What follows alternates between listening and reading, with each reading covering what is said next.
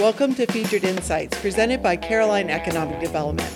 I'm your host, Debbie Bowden. This podcast is for all size businesses in Caroline County and the Eastern Shore of Maryland to learn from experts at the local, state, and national level.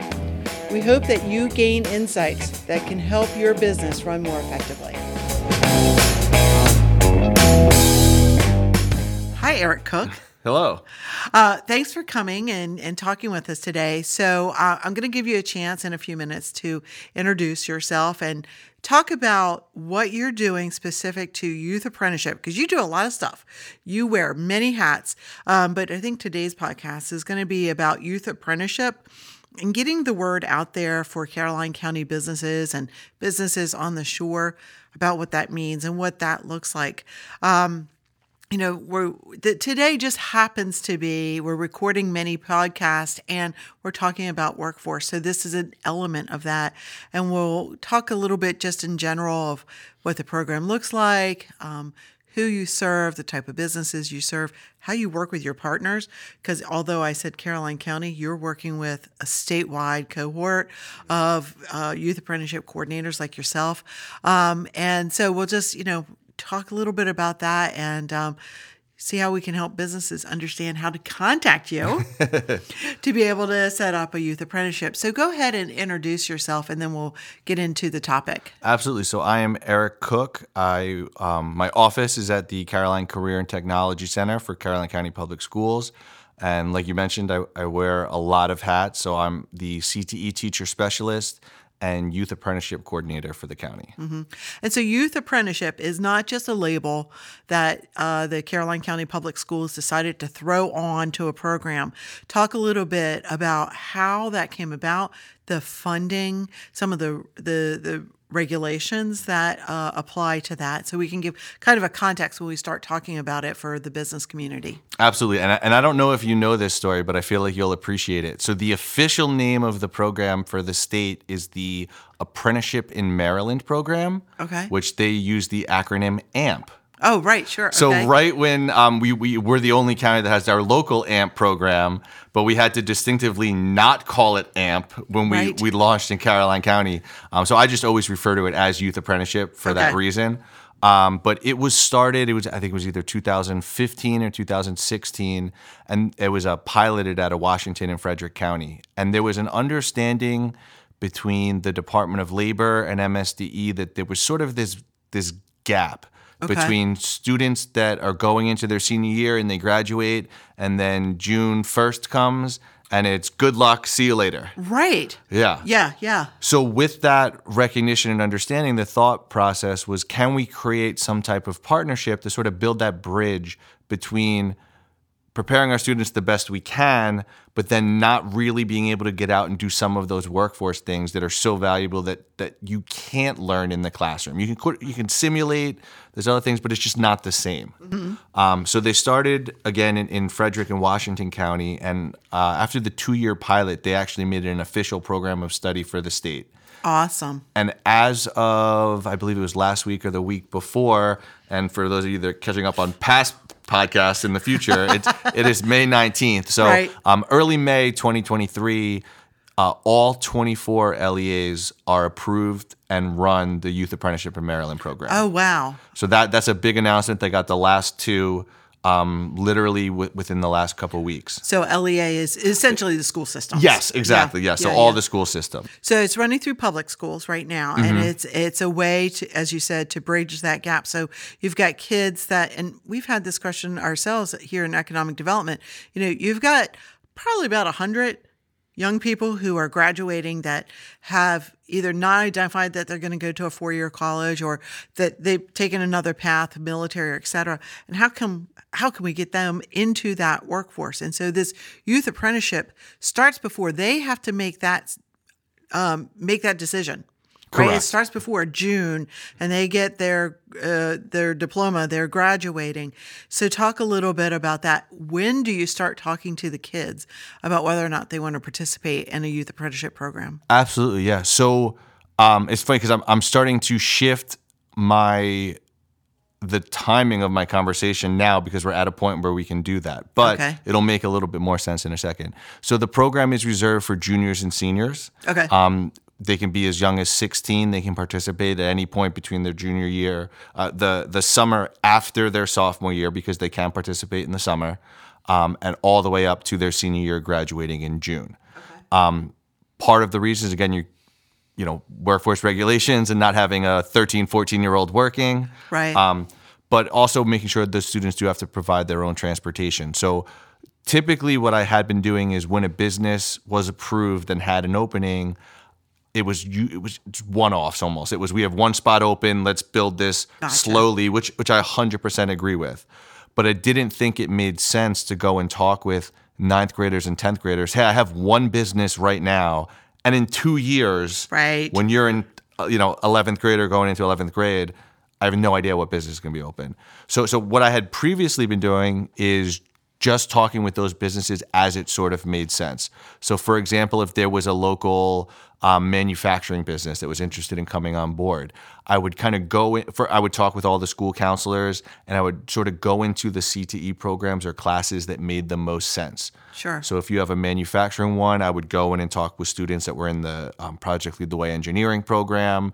within our our local AMP program, uh, within construction or CAD, or, or honestly even a little bit into the automotive field because they kind of have those same you know skills or, or, or likings. Um, and I would really go specific targeting to that student.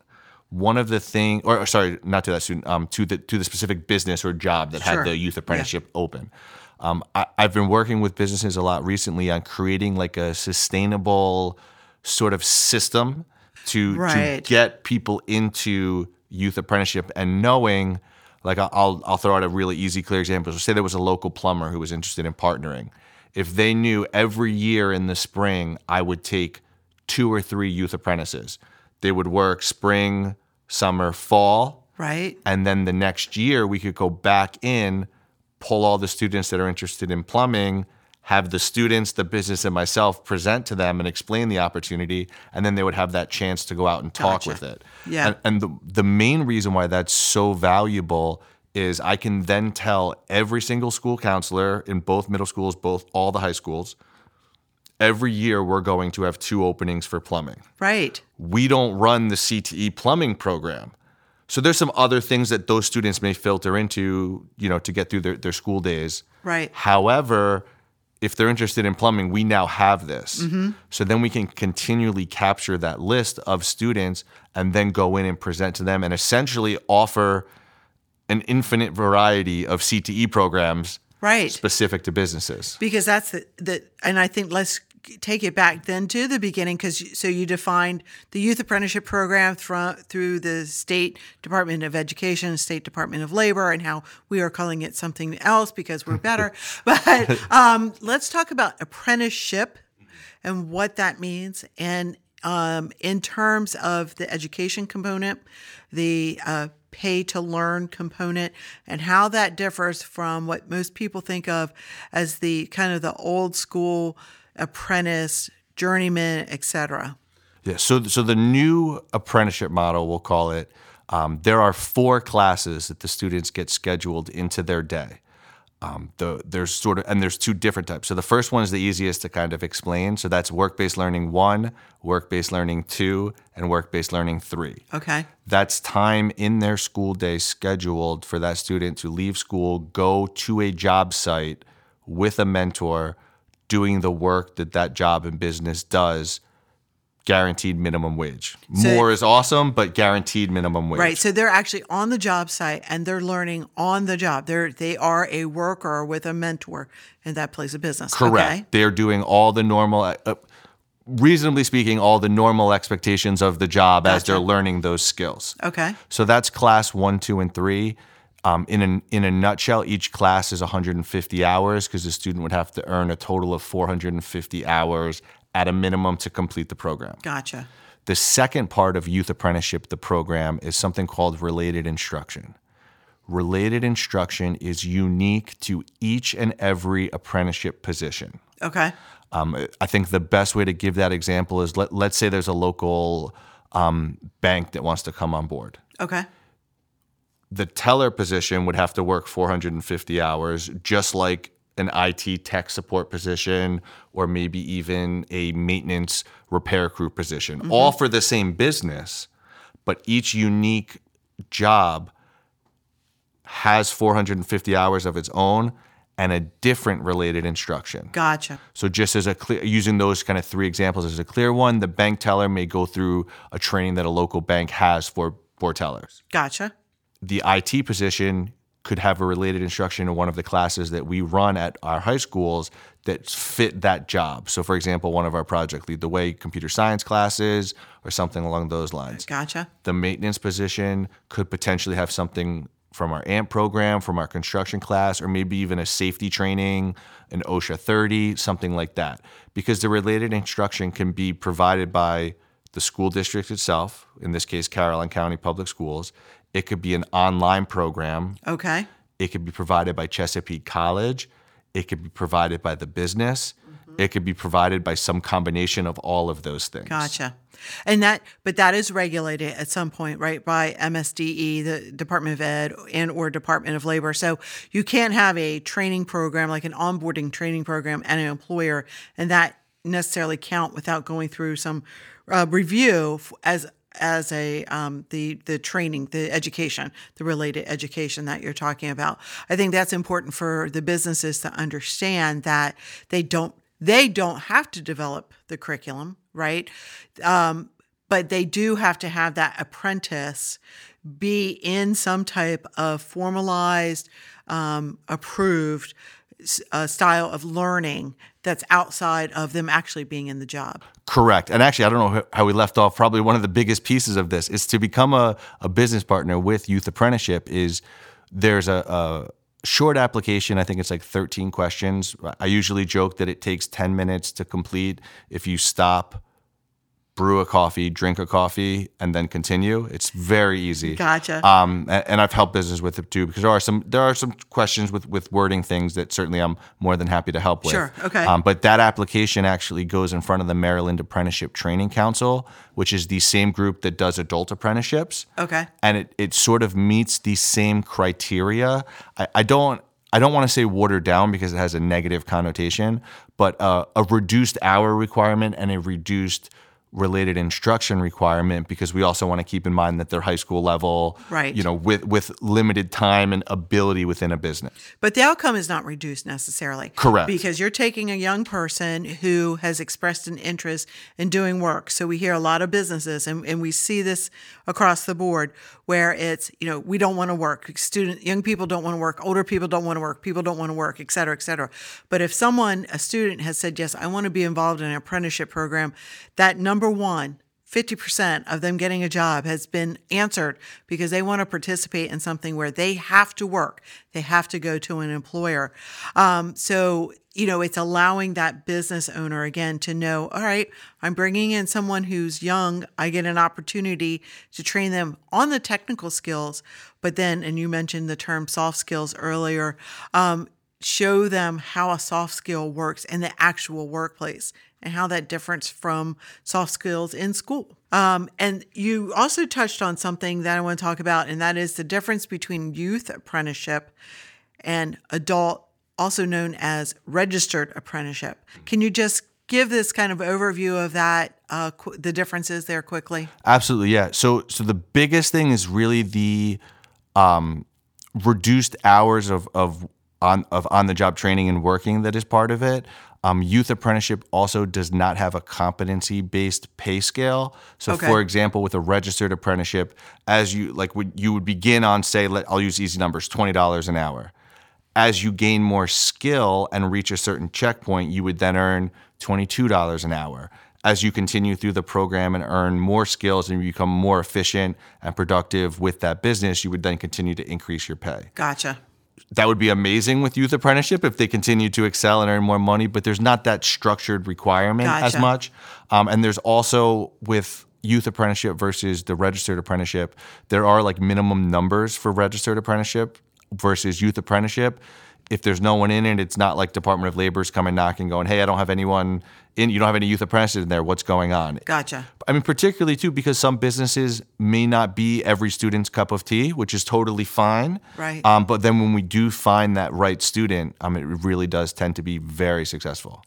And you have a success story, right? That uh, in what I think people would not consider a typical legacy apprenticeship program. So you want to talk a little bit about that? I, absolutely, it's funny. I think one one of the biggest strengths of the program is also a weakness. Is the students do so well that another youth apprenticeship can't take over for those students that started in the first Right. place. So, um, the so we have this school year we will have our first two youth apprenticeships graduating. Um, one of them is with a local Caroline County business. Um, Midshore Technology, Mm-hmm. and he he's uh, essentially it's IT support um, youth apprentice, and and he's been able to take part in a whole bunch of awesome projects and things. I, I don't want to give away too much of what Midshore does and Right, give him a little commercial, but just amazing opportunity. Um, and he's uh, graduating the next, I guess, I think it's like seven days till to graduation. I'm not exactly sure. Yeah. Um, but he's going to go on full time with them and, and continue with some post secondary education at Chesapeake and work full time. Right. You know, with them. And and we have another one too that um, he's working at uh, uh, Rick Breeding Excavation, but he's actually doing like a diesel mechanic. Oh my goodness. Yeah, and and while and I think when I last talked with him uh, last week, he was even saying that he's actually going to go out and he's thinking about going to do like diesel mechanic school, uh-huh. and then come back and continue to work there. Oh, that's So, fabulous. and this is a student, you know, who who is so excited to go off to college and looking forward to it. And you know, I don't think that was one of his plans, you know, earlier on. So the fact that he made that connection and, and is able to work and see the value of that, and then just you know, like like it's amazing to see how much he's grown. Yeah. So I do want to uh, and give a shout out to Justin Smith of Midshore Technology. He is the owner of that company, leading the path for this apprenticeship uh, in a Caroline County business for Caroline County public um, school student. And just give shout out to Chris, the the apprentice, who came out and did some work um, last year for us and was awesome. Would have never guessed that he was a high school student. So those soft skills. He not only did he learn the technical stuff to be able to help us out, but he had the soft skills to be a great salesman, provide good customer service. He talked to us as the you know so many young kids and older people too have trouble having communication but he he learned that and he was able to speak um, just very professionally. And anybody that's going to take on diesel mechanics in this day and age when there is such a need for that and then go off that's a highly regarded um, secondary education that trade school um, that is just awesome. So um, so if we have a listener that wants to find out if their business and their roles in that business can fit into the youth apprenticeship program, what guidelines can you give them and how can they contact you in order to talk to you a little bit more about it? Yeah, so I will do my contact information up front. So the, the easiest and most efficient and best way is to send me an email. My email is cook.eric at ccpsstaff.org. Again, that's cook.eric at ccpsstaff.org. Staff.org, or you can go to our website and it'll have my email on there, which is www.carolinetech, T E C H, dot org. Simple. Very simple. Very nice. So, yeah, say, give that website again, please. So the website again is www.carolinetech.org. and find your contact information on there. And uh, if they somebody wants to do a little bit of homework, is there a place on on that website that talks about youth apprenticeship? Absolutely. So we actually have information on all of our programs of study, but that's a different conversation. Um, but you will find uh, information specific to youth apprenticeship and some of the benefits, some of the questions that people may have. Um, but on top of giving everyone a little bit of homework, because what teacher doesn't like to give everyone homework? Right. Um, it, it- to just answer the other part of the question is, it's really any job or career where an individual has an opportunity to earn a sustainable living wage with an opportunity for career growth. Okay. So when you had mentioned Um, you know, you know, not your not your father's apprenticeship or not the old the old trades apprenticeship. It, it truly is any career where you can earn a sustainable living wage with an opportunity for career growth. Okay. The example that I always like to give with businesses is you couldn't do a drive-through window apprentice for McDonald's as a youth apprenticeship. Gotcha. However, someone could work part of their time in a drive-through while also doing scheduling, while also doing cashier, and that person could be, let's say, a, a McDonald's franchise apprentice. Mm-hmm. Because if you're going to own and operate a business, you want to know each of the parts within the business. Sure. So it doesn't even necessarily it doesn't necessarily mean that there aren't entry level things that that can't fit something. Like we recognize that they're still young, they're still developing skills, but there there really has to be that opportunity for growth. So some other business considerations then are ensuring that person, um, responsibility of another adult, right? So taking someone who's doing work and taking that person's time to focus on uh, training um, and and checking back to make sure that a, a an apprentice is doing the right stuff. Um, and then you mentioned transportation. We'll leave that one off for now. but the the other two, the insurance considerations and and taking resources from inside productivity of a business. Is it what should a business think about when they're looking at a youth apprentice? Yeah, so that that's certainly a, a challenge and a barrier that that does exist. Um, there, this is a conversation that's come up as, as we mentioned. All the other school districts in the state of Maryland now have a, a youth apprenticeship coordinator like myself. Um, some have multiple at some of the larger districts, um, but the conversation has come up that there are certain jobs or things or equipment that may not be the best fit for someone that's under we'll use 18 as the easy cutoff Sure. here that pops Yeah. up a lot there are some things where because that apprentice would sort of have that one-on-one mentor if there was someone with that person and they were learning that skill with someone there certainly would be uh, what else I don't want to say a little bit of wiggle room, but but certainly there's a little bit of room when there's you're directly with that mentor because Gotcha. they're working with that. Um, one of the other things that has to happen for a youth apprenticeship is is before getting approved, there has to be a site visit from someone from the Department of Labor. So the Department of Gotcha. Labor will have counterparts to our apprenticeship coordinators. So for us, they're called the apprenticeship navigators on the Eastern Shore. That's uh, Bob Zimberoff, and then uh, the Department of Labor equivalents of Bob are kind of spread out throughout Maryland. And that's one of the things they'll do. They'll compile the packet, they'll do a site visit to the business. Just to, I, I usually joke, we're, we want to make sure that we're not having like a vial of acid out and the high school is Right, going to come in and some evil experiment or anything. Uh, you know, obviously safety is the number one concern always. Um, and that also extends to our students and, and businesses obviously have that same concern. Exactly. Um, but but that's something that reviewed, and, and there may be a situation where you know, hey, this youth apprentice can do A, B, C, D. Uh, let's not have them do E until they're 18 and trained a little bit more, Right. or maybe they got to be 18 and go through an additional training. But again, that's that opportunity for career growth and advancement. So our, our time, believe it or not, our time's almost up. This has been it's so fascinating because it really is an opportunity for local businesses to be able to take a, a student, um, get get an employee for 450 hours Minimum, yeah, yeah. minimum of 450 hours, train someone. Um, in you know, I I think it's something that uh, way back in the day when I was coming up, we saw that. I you know, you graduated from my high school, and a lot of people went into just work in offices or manufacturing and they were they were given an opportunity to learn right there and then things changed and we're moving at much faster pace this gives that student uh, a leg up on their education and their learning of as you said earlier how to be in a workplace. But it gives the employer um, a fresh perspective someone who um, can learn culture can learn how learn the language in addition to learning the job. And so i think it's really and it can be anything. It can be a fast food restaurant. It can be it construction um, driving you know a diesel mechanic has to get in behind the wheel so truck driving et cetera so there's lots of opportunities and don't let if a business owner is listening don't let that old um, idea of apprenticeship through unions, through trades, kind of hold you back from reaching out to to Eric. Yeah, if you even have a one percent part of the back of your mind going, you know what, I might, I think I might be interested in this. Reach out and we can have that conversation Exactly. of is it apprenticeshipable?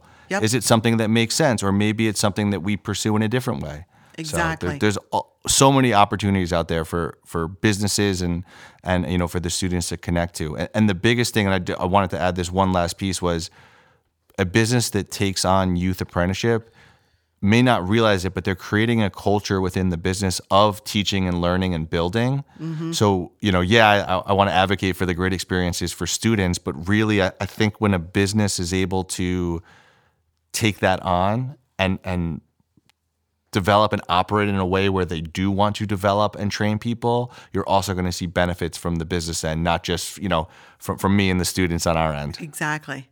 Eric, thank you so much for coming out today. I appreciate it. Uh, we'll have you back and we'll dig into some other topics of some of the other hats that you wear. So, Eric Cook, very good. Thank you so much. Thank you so much. I appreciate it. Thank you for listening.